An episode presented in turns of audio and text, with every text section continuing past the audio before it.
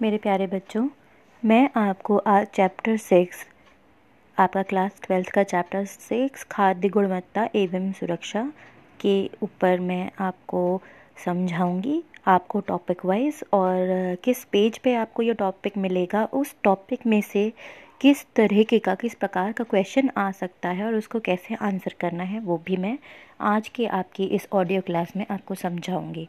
तो पहला ही आपका जब आप बुक खोल के चैप्टर सिक्स देखेंगे तो आपका सबसे पहला टॉपिक है खाद्य सुरक्षा एवं गुणवत्ता महत्व। कि खाद्य सुरक्षा होता क्या है और खाद्य सुरक्षा और उसकी गुणवत्ता का एक्चुअली क्या इम्पोर्टेंस है और क्या महत्व है? तो ध्यान से सुनिए जो आपका जो पीछे क्वेश्चन आंसर्स दिए गए हैं, जो कुछ ऐसे क्वेश्चंस होते हैं जिनका आंसर नहीं दिया होता। है तो आपका आंसर आपका क्वेश्चन नंबर टू है।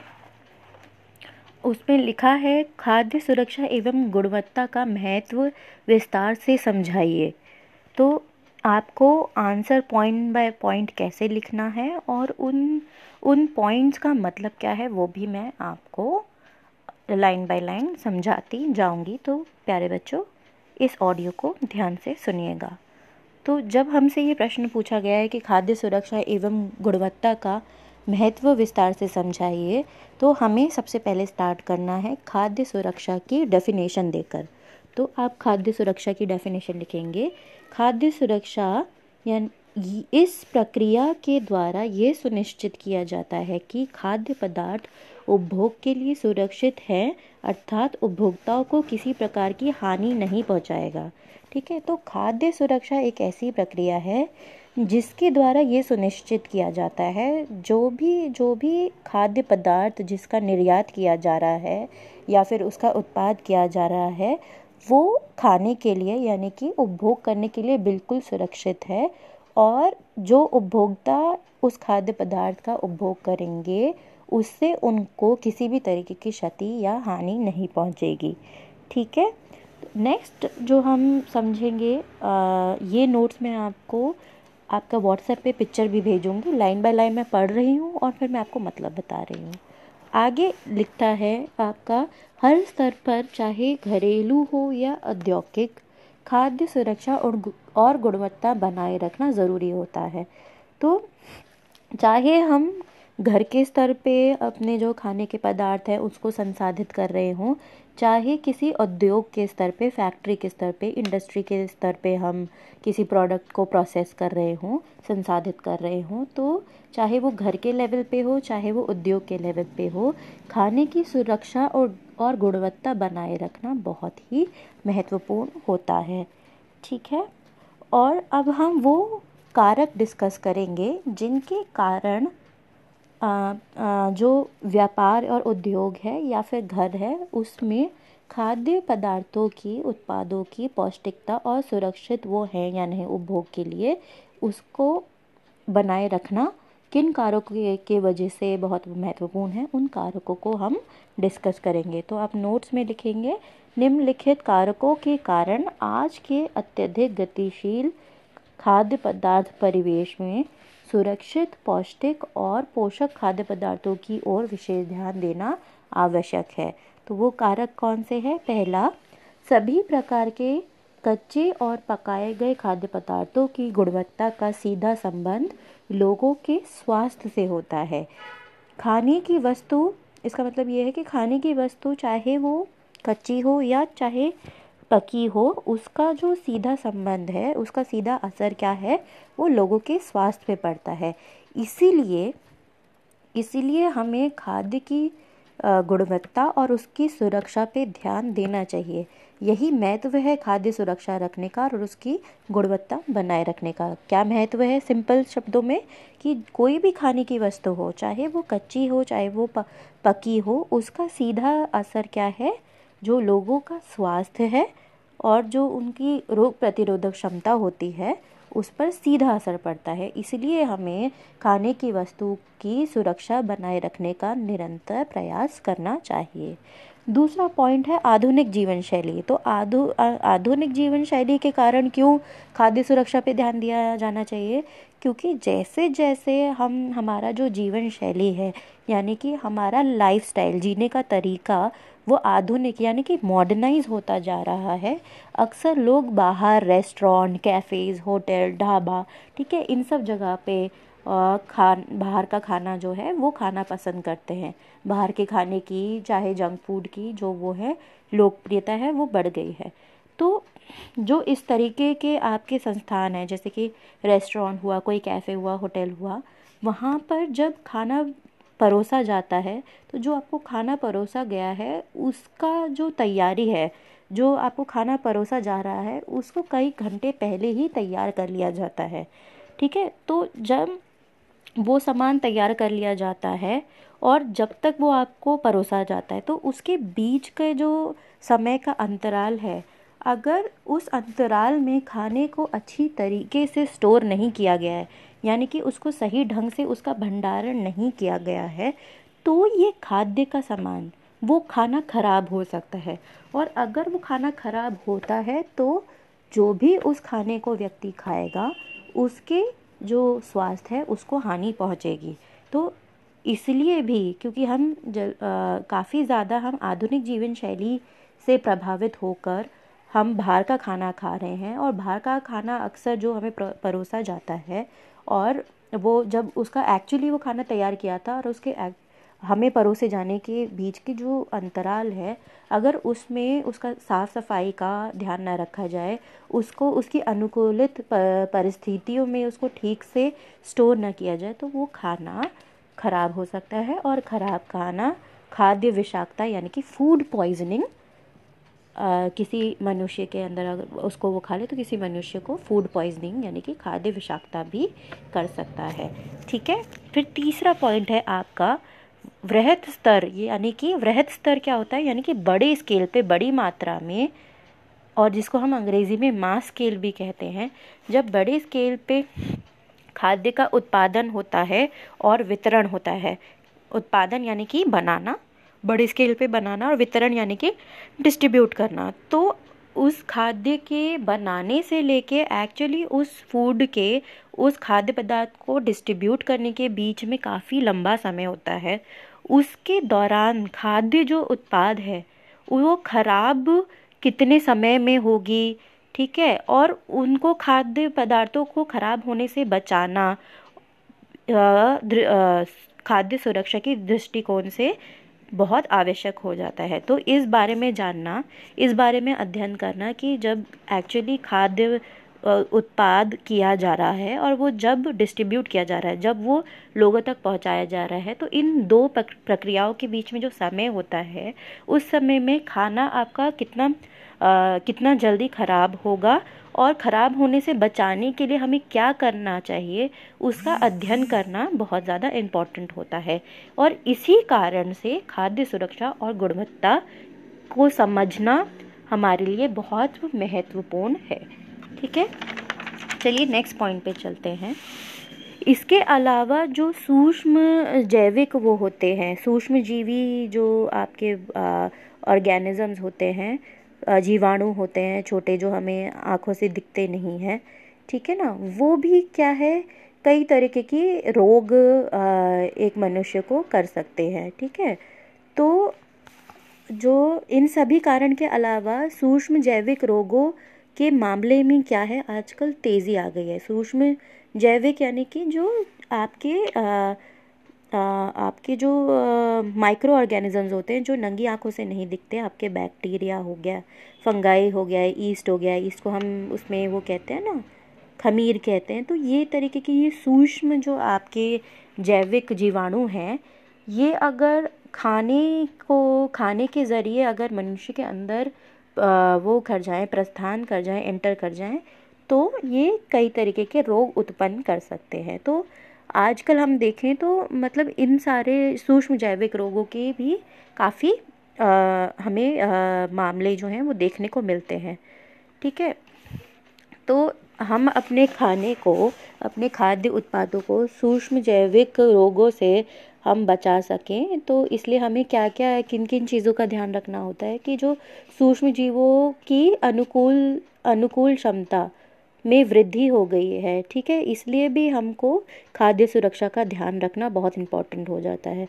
सूक्ष्म जीवों की अनुकूल क्षमता में वृद्धि हो गई है, यानी कि उसके आसपास जो इन्वायरमेंट है, जो उसका हवा, पानी है और जिस तरीके का तापमान है, लगातार जो ये सूक्ष्म जीव हैं, वो अपने आप को नए इन्वायरमेंट के हिसाब से ढालते जा रहे हैं। अब इनको और तेज़ी से बढ़ने में कोई दिक्कत नहीं आ रही है और जैसे सूक्ष्म जीव अपने आप को एडजस्ट करते जा रहे हैं, वो और ज़्यादा सक्षम होते जा रहे हैं मनुष्यों में बीमारी फैलाने के। तो वो हम उनसे बच पाएँ ठीक है? और इनको हम कंट्रोल कैसे कर पाएँगे? ये हम तभी जान पाएँगे जब हम खाद्य सुरक्षा के महत्व को समझेंगे। हम खाद्य सुरक्षा कैसे रख सकते हैं? हम उस चीज़ के बारे में पढ़ेंगे। इसलिए खाद्य सुरक्षा और उसकी गुणवत्ता को पढ़ना बहुत ही ज़रूरी हो जाता है। दूसरा क्या कारण है? लोगों की प्रति जैविक प्रतिरोधकता में कमी आ रही है। तो लोगों की जो सूक्ष्म जीवाणु से एक बार जो इन्फेक्शन हो जाता है तो उससे लड़ने की जो उसकी प्रतिरोधक क्षमता है मनुष्य की, उसमें लगातार देखा जा रहा है कि कमी आ रही है। तो इस वजह से भी हमें खाद्य सुरक्षा और गुणवत्ता पढ़ना बहुत ही ज़रूरी हो जाता है। ठीक नेक्स्ट आपका पॉइंट है कि हवा, मिट्टी और जल में उपस्थित प्रदूषक, कृषि में कीटनाशकों के संदूषक के अंश खाद्य पदार्थ में मिलाए जाने वाले परिरक्षक, रंजक, सुगंध कारक पदार्थों के कारण भी खाद्य पदार्थों का विश्लेषण अनिवार्य है। तो खाद्य पदार्थों का विश्लेषण और खाद्य सुरक्षा के पढ़ने, पढ़ना क्यों अनिवार्य है? क्योंकि आजकल हम अक्सर देखते हैं कि हवा, मिट्टी, जल में सभी में कोई ना कोई प्रदूषण करने वाला तत्व उसमें उपस्थित रहता है जिसको हम कहते हैं प्रदूषक। और कृषि के जो उत्पाद होते हैं चाहे वो दाल हो चाहे वो आपका अनाज हो उसके अंदर किसान क्या है आ, आ, फ़सल को बचाने के लिए उसमें कीटनाशक डालता है ना तो कीटनाशकों का क्या है उसके अंदर कोई ना कोई अंश रह जाता है। ये अंश अगर आ, हम जो व्यक्ति खाना खा रहा है, इस तरीके का अगर वो अनाज खा लेगा तो ये कीटनाशकों के अंश हमारे बॉडी में जाके, हमारे शरीर में जाके हमें रोग ग्रसित कर सकते हैं। ठीक है? इसी तरीके से बहुत सारे खाद्य पदार्थों में क्या होता है? परिरक्षक मिलाया जाता है। परिरक्षक क्या होता है? आपका प्रिजर्वेटिव मिलाया जाता है। अगर प्रिजर्वेटिव जो हमारी सरकार ने की मात्रा प्रिजर्वेटिव की जो निर्धारित की है, अगर वो उससे ज़्यादा किसी पदार्थ में प्रिजर्वेटिव मिला दिया जाए तो वो हमारे स्वास्थ्य के लिए बहुत हानिकारक होता है। तो आप जितनी भी पैकेट बंद चीज़ें देखते हैं जैम हुआ आपका, या रेडी टू ईट जितने भी आपके मील्स आ रहे होते हैं, ठीक है? जो आपका, आप बोलते हैं ना, डिब्बा बंद करो तो काफ़ी समय तक चलेगा। तो उसमें क्या होता है? परिरक्षक डले होते हैं, यानी कि प्रिजर्वेटिव्स डले होते हैं। तो वो प्रिजर्वेटिव्स जो हमारी जो हमारे, जो फ़ूड के लिए जो लॉज बनाती हैं जितनी भी आपकी संस्थाएँ, उनकी, उन संस्थाओं की जो जितनी उन्होंने उनको लिमिट दी गई है कि आपको इस प्रोडक्ट में सिर्फ़ इतना ही परिरक्षक डालना है। अगर उस लिमिट से उत्पादक जो है उससे ज़्यादा परिरक्षक उसमें डाल देते हैं तो ये स्वास्थ्य के लिए काफ़ी हानिकारक हो जाता है। इसके अलावा खाद्य पदार्थों में और क्या क्या स्वास्थ्य के लिए हानिकारक पदार्थ होते हैं? रंजक जिनको बोलते हैं एडिटिव्स तो जैसे एडिटिव्स में आपका वो सारी चीज़ें आती हैं कि आपका कोई कलरिंग एजेंट डाल दिया जिससे कि आ, मतलब उसका रंग बड़ा वाइब्रे वाइब्रेंट सा और काफ़ी चमकदार दिखेगा। मतलब आपका जैसे गाजर का मुरब्बा है और उसमें थोड़ा सा लाल ऑरेंज कलर डाल दिया ताकि उससे लगे कि भाई गाजर तो बड़ी चमकीली है तो उसमें कोई रंजक डाल दिया, कोई सुगंध कारक डाल दिया। सुगंध कारक यानी कि सुगंध कारक कोई भी ऐसा पदार्थ जिससे कि उस चीज़ के खाने के पदार्थ की सुगंध बढ़ जाए, ठीक है? तो ये अगर ज़रूरत से ज़्यादा मात्रा में आपके खाने के पदार्थों में होंगे तो ये आपके जो स्वास्थ्य है, उसके लिए बहुत ही हानिकारक हो जाते हैं। तो हमें इन सब चीज़ों से हम अपने आप को बचा पाएँ और हम सही आकलन कर पाएँ कि हमारे जो हमारे स्वास्थ्य के लिए किस तरीके का संसाधित, किस तरीके का पैक प्रोडक्ट ठीक है या नहीं है तो इसके लिए हमें खाद्य सुरक्षा और उसकी गुणवत्ता के बारे में पढ़ना बहुत महत्वपूर्ण हो जाता है। तो ये सारे जो मैंने पॉइंट्स अभी डिस्कस किए हैं, ये मैं आपको ये बता रही थी कि खाद्य सुरक्षा और गुणवत्ता को पढ़ना आपके लिए आवश्यक क्यों है? यानी कि खाद्य सुरक्षा और गुणवत्ता पढ़ने का महत्व क्या है? तो आपसे ये प्रश्न पूछा जाता है तो आप ये सारे पॉइंट्स लिखेंगे और अपने आंसर को फिर इस चीज़ से एंड करेंगे। वो मैं अभी बोल रही हूँ। भारत सहित विश्व के कई देशों ने विश्व व्यापार संगठन, यानी कि डब्ल्यूटीओ समझौते पर हस्ताक्षर किए हैं। डब्ल्यू विश्व व्यापार संगठन, यानी कि वर्ल्ड ट्रेड ऑर्गेनाइजेशन के समझौते पर हस्ताक्षर किए हैं भारत से सहित कई देशों ने, जिसके तहत सभी देशों को अंतर्राष्ट्रीय बाज़ार में अपने उत्पाद को बेचने का मौका मिला है, ठीक है? तो इस समझौते को जब भारत सहित काफ़ी देशों ने साइन किया है, उस पर हस्ताक्षर किया है तो उससे क्या हुआ है हर देश को ये अधिकार मिला है कि जो उसके कंट्री में, उसके देश में जितने भी प्रोडक्ट्स वो जितने भी प्रोडक्ट्स का उत्पादन हो रहा है, वो बाहर भी दूसरे देशों में भी बेच पाएगा और एक्सपोर्ट कर पाएगा। ठीक है? तो लेकिन जब आप अपना कोई कंट्री कोई देश, अपने प्रोडक्ट्स दूसरे देशों में बेचना चाहता है तो ये उसकी ज़िम्मेदारी बन जाती है कि जो प्रोडक्ट्स वो जिन प्रोडक्ट्स का, जिन उत्पादों का वो निर्यात कर रहा है और देश से बाहर भेज रहा है, उन प्रोडक्ट्स का जो वो प्रोडक्ट्स खाने के लिए, यानी कि उपभोग करने के लिए बिल्कुल सुरक्षित हो और जो भी लोग उस प्रोडक्ट का उपभोग करने वाले हैं उनको उस खाद्य पदार्थ से या उत्पाद से किसी भी तरीके की कोई दिक्कत पेश ना आए ठीक है? तो इसके लिए आ, सारे देशों ने मिलके कई खाद्य मानक बनाए हैं यानी कि स्टैंडर्ड्स यानी कि एक तरीके के लॉज बनाए हैं जो कि सारे आ, जो जो कि सारे आपके वो होते हैं उत्पादक होते हैं उनको ये सारे लॉज जो हैं वो उनको फॉलो करने होते हैं। ठीक है? तो मैं लास्ट वाला पॉइंट जो मैं आपको नोट्स में लिख के भेजूँगी, वो आपको दोबारा पढ़ देती हूँ। भारत सहित विश्व के कई देशों ने विश्व व्यापार संगठन, यानी कि डब्ल्यूटीओ वर्ल्ड ट्रेड ऑर्गेनाइजेशन संबोध समझौते पर हस्ताक्षर किए हैं, जिसके तहत सभी देशों को अंतर्राष्ट्रीय बाज़ार में अपने उत्पाद को बेचने का मौका मिला है। ऐसे में अपने अपने यहाँ उत्पादित एवं निर्यात किए जाने वाले खाद्य पदार्थ की सुरक्षा और गुणवत्ता को सुनिश्चित करना अनिवार्य हो जाता है, ताकि उसका उपभोग करने वाले किसी भी प्रकार का वाले वाले लोगों को किसी भी खाद्य पदार्थ का रोग ना हो। तो जो आपका ये क्वेश्चन है, कि खाद्य सुरक्षा एवं गुणवत्ता का महत्व विस्तार से समझाइए, ये यहाँ पर ख़त्म होता है। बच्चों, हम आगे चलते हुए चैप्टर सिक्स खाद्य गुणवत्ता और खाद्य सुरक्षा में अगले टॉपिक पे चलते हैं, जो आपका मेन टॉपिक है, खाद्य सुरक्षा एवं संबंधी मूलभूत संकल्पनाएँ। कि जब हम खाद्य सुरक्षा और गुणवत्ता को समझना चाहते हैं तो उनको समझने से पहले हमें कुछ उसकी मूलभूत संकल्पनाएँ, यानी कि कॉन्सेप्ट्स को समझना होगा। इस टॉपिक में से दो तरीके के क्वेश्चन आ सकते हैं। ध्यान से सुनिए, प्रश्न एक है, खाद्य सुरक्षा एवं गुणवत्ता संबंधी संकल्पनाओं पर प्रकाश डालें। प्रश्न दो है, आविशुल अविशालुता या विशैलापन क्या है? और आगे इसके खाद्य संकट खतरे कितने प्रकार के हो सकते हैं? मैं प्रश्न दो दोबारा रिपीट करती हूँ। आविशालुता या फिर विशैलापन क्या है? खाद्य संकट खतरे कितने प्रकार के हो सकते हैं? तो पहले मैं आपको बता दूँ, जो आपका क्वेश्चन वन है, खाद्य सुरक्षा एवं गुणवत्ता संबंधी संकल्पनाओं पर प्रकाश डालें तो ये आपका काफ़ी लॉन्ग टाइप का क्वेश्चन हो जाएगा। इसमें तीन मेन जो आपके सब टॉपिक्स रहेंगे, वो है पहला, आविशालुता यानी कि विशैलापन और दूसरा है आपका खाद्य संक्रमण यानी कि फ़ूड इन्फेक्शन तीसरा है आपका खाद्य विषाक्तता यानी कि फ़ूड पॉइजनिंग ठीक है?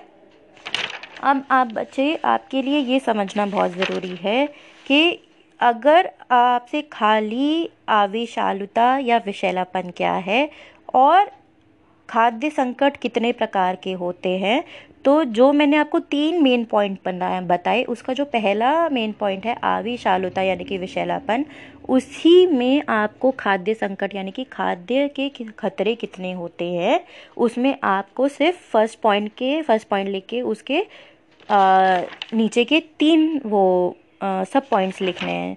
तो अविशालुता और विशैलापन के सब पॉइंट्स कौन से हैं? भौतिक खतरा रासायनिक खतरा और जैविक खतरा। लेकिन अगर आपको प्रश्न पूछा जाता है कि खाद्य सुरक्षा एवं गुण एवं गुणवत्ता संबंधी संकल्पनाओं पर प्रकाश डालें तो संकल्पनाओं में तीनों मेन हेडिंग्स आएँगी। तीनों मेन हेडिंग्स कौन सी थी? आविशालुता, खाद्य संक्रमण और खाद्य विषाक्तता। ठीक? I hope I am clear नहीं क्लियर होगा तो आप मुझसे व्हाट्सएप पर रिकॉर्डिंग कर कर पूछ लीजिएगा। चलिए, हम अब इसको विस्तार में पढ़ते हैं। तो संकल्पनाएँ जो खाद्य गुणवत्ता और खाद्य सुरक्षा से संबंधित कॉन्सेप्ट्स क्या है, संकल्पना क्या है, उनको हम एक एक कर अब डिस्कस करते हैं। तो पहली है आपकी आविशालुता। आविशालुता को विशैलापन भी कहा जाता है। तो कभी आप क्वेश्चन पेपर में आपको आविश, आविशालुता क्या है ये पूछ सकता है या फिर ये भी लिखा रह सकता है कि विशैलापन क्या होता है या विशैलापन की परिभाषा दीजिए या अविशालुता की परिभाषा दीजिए? और इसके साथ अक्सर अविशालुता के अंदर ही आपके खाद्य संकट कितने प्रकार के, संकट यानी कि खतरे कितने प्रकार के हो सकते हैं, वो भी पूछा जा सकता है। वो आपको इसी के अंदर मिलेगा। तो आपका खतरा जो होता है, वो भौतिक खतरा होता है, रासायनिक खतरा होता है और जैविक खतरा होता है। ठीक है तो पहले हम आविशालुता यानी कि विषैलापन की परिभाषा से शुरू करते हैं। तो आविशालुता किसी पदार्थ की विभिन्न परिस्थितियों में किसी भी प्रकार की क्षति अथवा संकट उत्पन्न करने की क्षमता को उस पदार्थ की आविशालता अर्थात विशैलापन कहा जाता है। तो कोई भी ऐसा पदार्थ जो अलग अलग परिस्थितियों में किसी भी प्रकार की हानि या क्षति उत्पन्न कर सके, पहुँचा सके, उसकी क्षति पहुँचाने को पहुँचाने की क्षमता को ही आविशालुता या फिर वैशालापन कहा जाता है। ठीक है? और तो ये किस तरीके का संकट उत्पन्न कर सकता है या खतरा पैदा कर सकता है? तो ये संकट जो खतरा, ये पदार्थ जो कोई भी विषैला पदार्थ किस प्रकार के संकट पैदा कर सकता है? तो तीन प्रकार के संकट या फिर खतरे पैदा कर सकता है। पहला है भौतिक खतरा। ठीक है? भौतिक कोई भी ऐसी चीज़ जिसको आप छू के या देख के आप समझ सकते हो कि ये कोई चीज़ है, ये कोई पदार्थ है। तो भौतिक खतरा क्या होता है? कोई भी भौतिक पदार्थ जो प्राकृतिक रूप से खाद्य पदार्थों में नहीं पाया जाता, परंतु खाद्य उत्पादन और पकाने के दौरान अनजाने में मिल जाता है। तो भौतिक पदार्थ भौतिक खतरा क्या है? कोई भी ऐसा भौतिक पदार्थ जो नेचुरली उस खाद्य पदार्थ में नहीं होता। लेकिन जब उस खाद्य खाद्य पदार्थ का उत्पादन हो रहा होता है या उसका निर्यात की उसकी प्रक्रिया चल रही होती है या उसको पकाया जा रहा होता है तो उसमें अनजाने में मिल जाता है और मिलने के बाद अगर ऐसे खाद्य उत्पाद का अगर कोई सेवन कर ले तो उसके अंदर वो रोग या क्षति उत्पन्न कर सकता है। इसका उदाहरण क्या हो सकता है? लकड़ी, पत्थर, कोई की, कीट का कोई अंश, ठीक है? बाल, ठीक है? जैसे हम कभी कभी वो बना रहे होते हैं ना, दाल बना रहे होते हैं या कोई सब्ज़ी बना रहे होते हैं तो उसमें कभी गलती से बाल चला जाए तो वो खाद्य पदार्थ में वो बाल जो है, वो एक भौतिक कतरा है। अगर उसको हम खा लें तो हमारे गले में अटक सकता है हमको और प्रकार की दिक्कतें उत्पन्न हो सकती हैं। और दूसरा संकट या खतरा कौन सा है? वो है रासायनिक खतरा। तो रासायनिक यानी कि केमिकल हजार्ड हम इसको इंग्लिश में बोलते हैं। तो रासायनिक खतरा क्या होता है? रासायनिक अथवा हानिकारक पदार्थ, ये कोई भी रासायनिक या फिर कोई हानिकारक पदार्थ हो सकता है जो खाद्य पदार्थ में प्राकृतिक रूप से पाए जाते हैं। ये ऑलरेडी खाने में नेचुरली होते हैं, ठीक है? और इसके साथ साथ या तो जाने अनजाने में मिल जाए। अब आप अगर इसको भौतिक खतरे से वो करो कंपेयर करो तो भौतिक खतरे में हम कह रहे थे कि वो कोई ऐसा भौतिक खतरा जो नेचुरली खाने में नहीं होता, लेकिन अनजाने में मिल जाता है। और रासायनिक खतरे में क्या है? हो सकता है कि वो पहले से नेचुरली भी हो और अनजाने में भी मिल जाए। तो इसका उदाहरण क्या हो सकता है? कोई कीटनाशक, ठीक है? तो जैसे जो फ़सल होती है, उसमें कीटनाशक होते हैं और की, उसके बाद फ़सल को अगर अच्छे से धोया नहीं गया है तो उसमें भी कीटनाशक के अंश रह जाते हैं या फिर रासायनिक अवशेष या फिर कोई विषैली विषैली यानी कि जिससे विष उत्पन्न होता हो। कोई विषैली धातु हो किसी तरीके का प्रिजर्वेटिव यानी कि परिरक्षक हो, खाद्य का रंग हो, या मिलावटी कोई भी पदार्थ जो जो रासायनिक हो और वो हमारे शरीर को क्षति पहुँचा सके, उसी को हम रासायनिक खतरा कहते हैं। ठीक है? फिर आगे चलिए, तीसरा है आपका जैविक खतरा। ठीक है? जैविक से हम क्या समझ रहे हैं? ऐसा कोई भी जीव सूक्ष्म जीव या बिल्कुल ही ऐसा जीव जो हम नंगी आँखों से नहीं देख सकते वैसा सूक्ष्म जीव जिसके पास जीवन हो। तो कोई भी ऐसी चीज़ जिसके पास जीवन हो ठीक है वो जीवधारी भी हो सकता है और सूक्ष्म जीव भी हो सकता है जो अगर खाद्य पदार्थों में मिल जाए यानी कि खाद्य पदार्थों में उपस्थित हो तो वो आ, उसमें ऐसी परिस्थिति उत्पन्न कर देता है जो कि इंसान के लिए या फिर उपभोगी के लिए काफ़ी हानिकारक होती हैं। और अगर खाद्य पदार्थों में सूक्ष्म जीव की उपस्थिति हो तो वो विभिन्न प्रकार के रोग उत्पन्न कर देते हैं। ठीक है? तो जो ऐसे सूक्ष्म जीव होते हैं या फिर जीव होते हैं जिससे कि रोग उत्पन्न होता हो उनको कहा जाता है खाद्य जनित रोगाणु, जिसको अंग्रेज़ी में हम कहते हैं pathogen P A T H O G E N pathogen तो हो सकता है कि आपसे एक मार्क्स क्वेश्चन में पैथोजन यानी कि खाद्य जनित रोगाणु का भी परिभाषा पूछ ली जाए। तो हमें ये पता होना चाहिए खाद्य जनित रोगाणु जो होते हैं वो जैविक खतरा होते हैं क्योंकि उनके पास, ये जो रोगाणु है, इनके पास जीवन है ना, इसलिए ये जैविक खतरा जैविक खतरा होते हैं। और खाद्य जनित रोगाणु क्या होते हैं? ये ऐसे जीवाणु होते हैं, जिनकी खाद्य पदार्थों में उपस्थिति से खाद्य जनित रोग उत्पन्न होते हों। यानी कि ये खाद्य से संबंधित रोग उत्पन्न करते हों ऐसे जीवाणुओं को हम खाद्य जनित रोगाणु कहते हैं और इससे क्या होता है? इन्फेक्शन होता है, यानी कि संक्रमण होता है और संक्रमण के साथ साथ इससे टॉक्सिसिटी यानी कि विषाक्तता होती है। तो खाद्य जनित रोगाणु संक्रमण और विषाक्तता फैलाते हैं। इनका उदाहरण क्या हो सकता है? ये दो प्रकार के हो सकते हैं। पहला दिखाई देने वाले तो छोटी छोटी मक्खियाँ, मच्छर, कॉकरोच और वो जो छोटे छोटे अर्थवर्म्स होते हैं ना, झल्ली, वो जो घुन लग जाती है, वो सारे खाद्य जनित रोगाणुओं के आपका एग्ज़ाम्पल हैं। उसमें भी ये हम प्रत्यक्ष रूप से देख सकते हैं।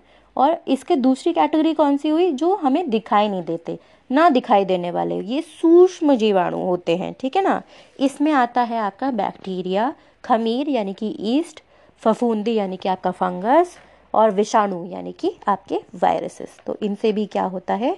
संक्रमण, यानी कि इन्फेक्शन होता है और विषाक्तता होती है, यानी कि पॉइजनिंग होती है. ये सारे क्या कहलाए जाते हैं? खाद्य जनित रोगाणु. खाद्य जनित रोगाणु, यानी कि ऐसे जीवाणु, ऐसे जीवधारी, ऐसे सूक्ष्म जीवी जो अगर खाने में उपस्थित हो तो खाद्य जनित रोग उत्पन्न करते हैं, संक्रमण और विषाक्तता फैलाते हैं. ठीक? अब आगे चलते हुए खाद्य सुरक्षा और गुणवत्ता की जो दूसरी आपकी मूलभूत संकल्पना है, यानी कि कॉन्सेप्ट है, वो है खाद्य संक्रमण, जिसको हम अंग्रेज़ी में फ़ूड इन्फेक्शन कहते हैं। तो खाद्य संक्रमण खाद्य पदार्थों के साथ रोगाणुओं के शरीर में प्रवेश करने से होता है, ठीक है? तो खाद्य संक्रमण, यानी कि फ़ूड इन्फेक्शन जब खाद्य पदार्थों के साथ जब हम खाना खाते हैं, उसके साथ जब रोगाणु हमारे शरीर में प्रवेश करते हैं तो उससे खाद्य संक्रमण होता है।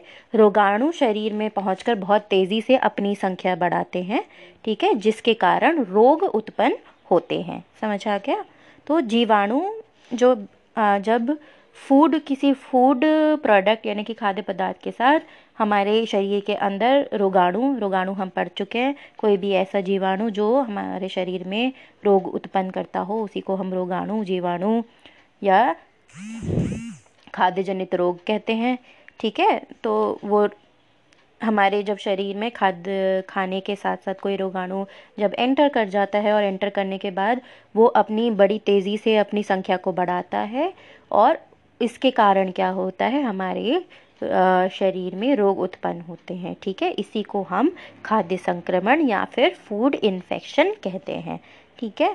जीवाणुओं का उदाहरण क्या हो सकता है? आपका सैल्मोनेला सैल्मोनेला ठीक है? ये कहाँ पाया जाता है? अब ये बहुत इंपॉर्टेंट है सैल्मोनेला आपसे पूछा जा सकता है कि सैल्मोनेला कहाँ जा, पाया जा सक, पाया जाता है? आमतौर पर तो ये जंतुओं यानी कि जो आपके एनिमल्स होते हैं उनकी आंतों में पाया जाता है और कच्चे दूध व अंडे में भी पाया जाता है। इसलिए बच्चों खाद्य सुरक्षा आ, हमारे खाने में बनी रहे। इसलिए आ, बहुत ज़्यादा इस चीज़ पर ध्यान दिया जाता है कि आप कुछ कच्चा ना खाइए हर चीज़ को पका के खाना ही स्वास्थ्य के लिए अच्छा होता है। इसलिए इसको आपको हर चीज़ को पका के खाने पका के खाने को कहा जाता है बिकॉज़ जो चीज़ कच्ची होती है उसमें अक्सर कोई ना कोई सूक्ष्म जीवाणु ऐसा होता है जो कि रोग उत्पन्न कर सकता है। तो सैल्मोनेला एक ऐसा जीवाणु है जो कि जंतुओं की आंतों में पाया जाता है। इसके साथ साथ कच्चे दूध व अंडे में भी पाया जाता है। अब इससे आपका ये क्वेश्चन एक निकल सकता है वन मार्क्स का कि आ, कच्चे दूध व अंडे में पाया जाने वाले जीवाणु का नाम बताइए। तो आप लिख देंगे salmonella you have to be very careful while writing your spelling अगर आप स्पेलिंग गलत कर देते हैं तो आपको मार्क्स नहीं मिलेगा। तो सैल्मोनेला की स्पेलिंग जो है, वो आप प्रैक्टिस कर लीजिएगा, लिख कर। ठीक है? तो सैल्मोनेला एक ऐसा जीवाणु है, जो कि जंतुओं की आंतों में, कच्चे दूध में व कच्चे अंडे में पाया जाता है। ठीक है? और इससे क्या होता है? डायरिया होता है। तो ऐसा व्यक्ति जिसके हाथ में मान लीजिए गलती से सैल्मोनेला लग गया हो और वो दूसरे व्यक्ति का खाना चू दे और वो व्यक्ति उस खाने को खा ले तो दूसरे व्यक्ति को डायरिया यानी कि दस्त भी लग सकते हैं।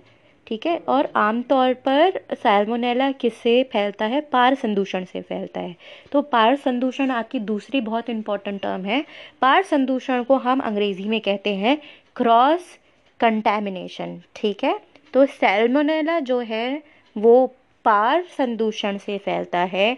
अब पार संदूषण क्या होता है? मैं आपको पहले भी समझा चुकी हूँ ऑडियोज़ में कि मान लीजिए आप किसी स्लैब पे या फिर तख्ती पे जो आपका, जिस पे आप, हम वेजिटेबल्स चॉप करते हैं ना तो वो तख्ती हो या फिर हम स्लैब पे अगर मान लीजिए वो कच्चा मीट हम लोग काट रहे हैं, ठीक है?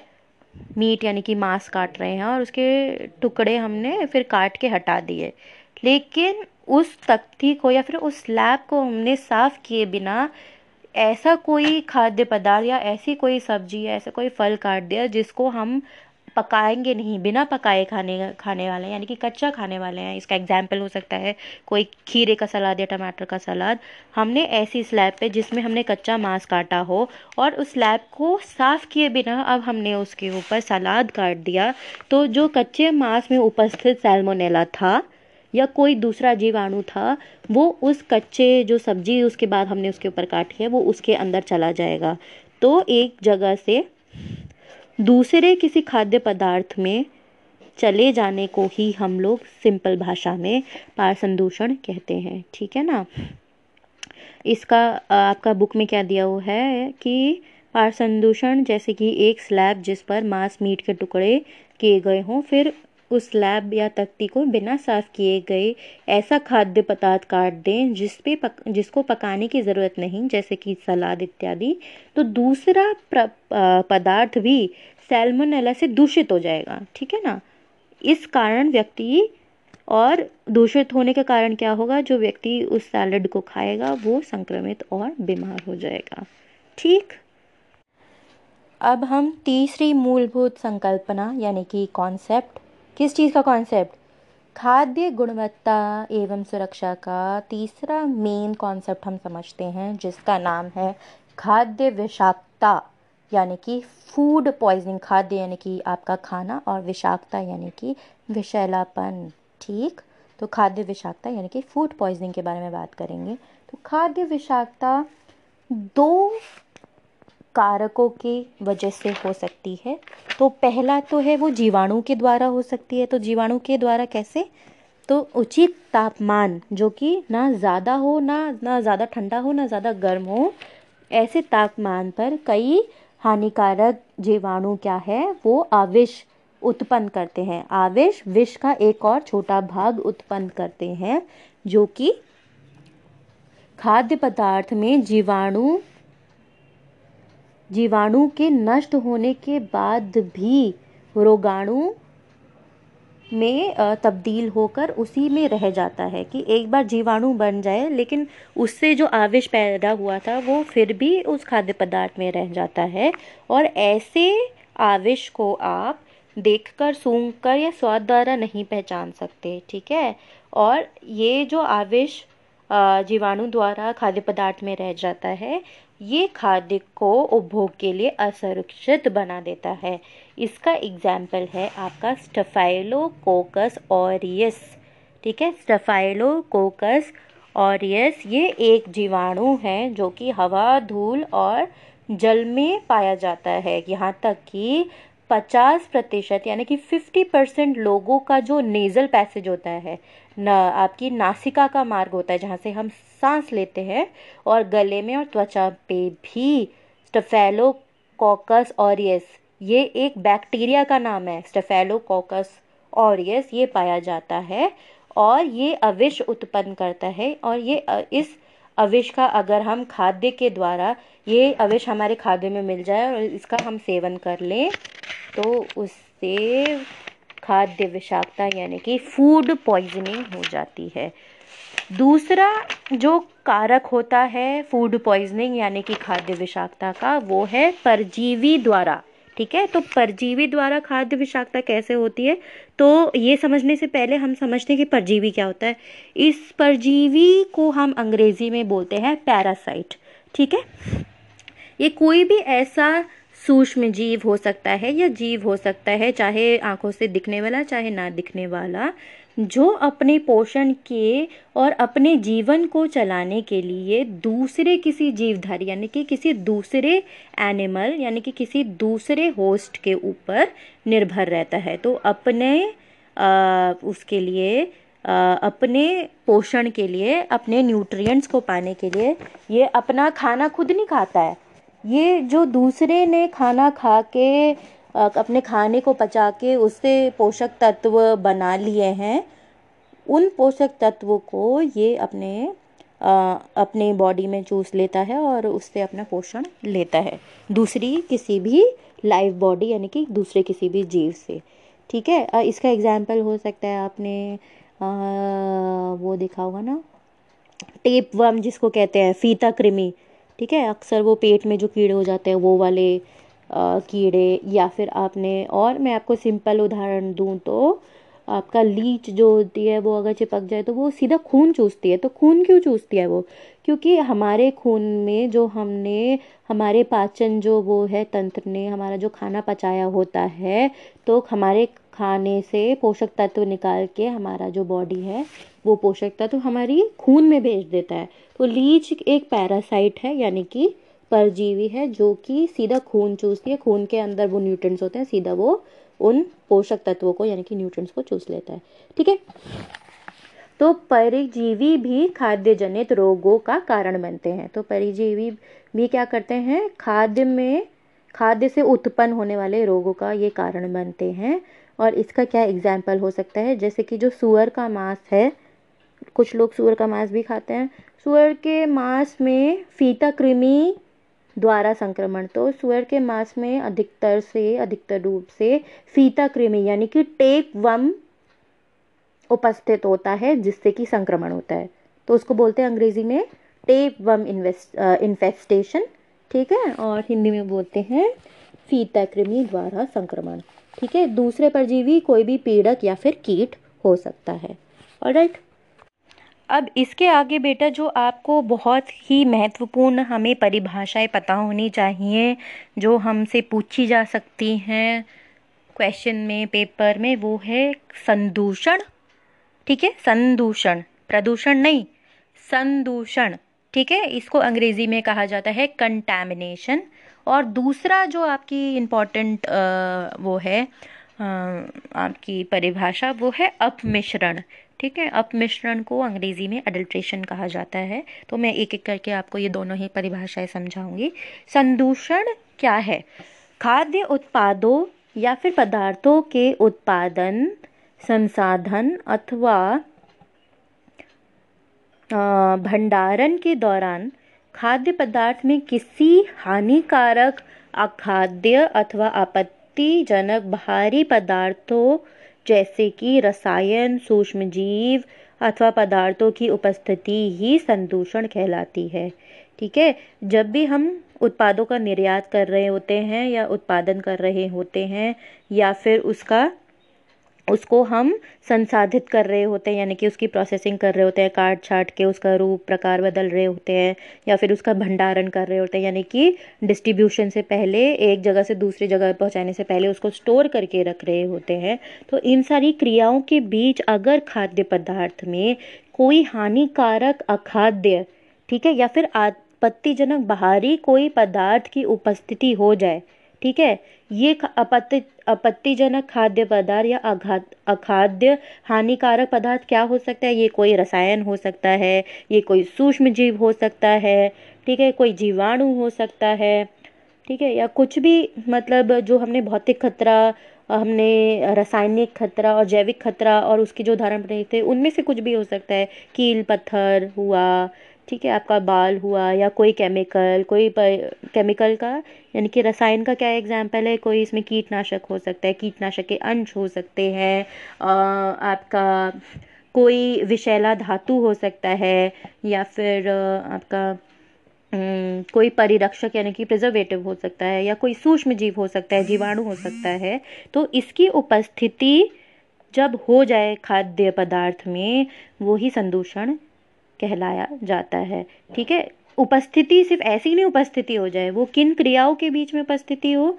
जब खाद्य का उत्पाद हो रहा हो, उसका संसाधन किया जा रहा हो या उसका भंडारण किया जा रहा हो तो इन तीनों क्रियाओं के बीच में जब ऐसे किसी आपत्तिजनक अखाद्य या हानिकारक बाहरी उत्पाद की पदार्थ की उपस्थिति हो जाए तो उसको हम संदूषण कहते हैं।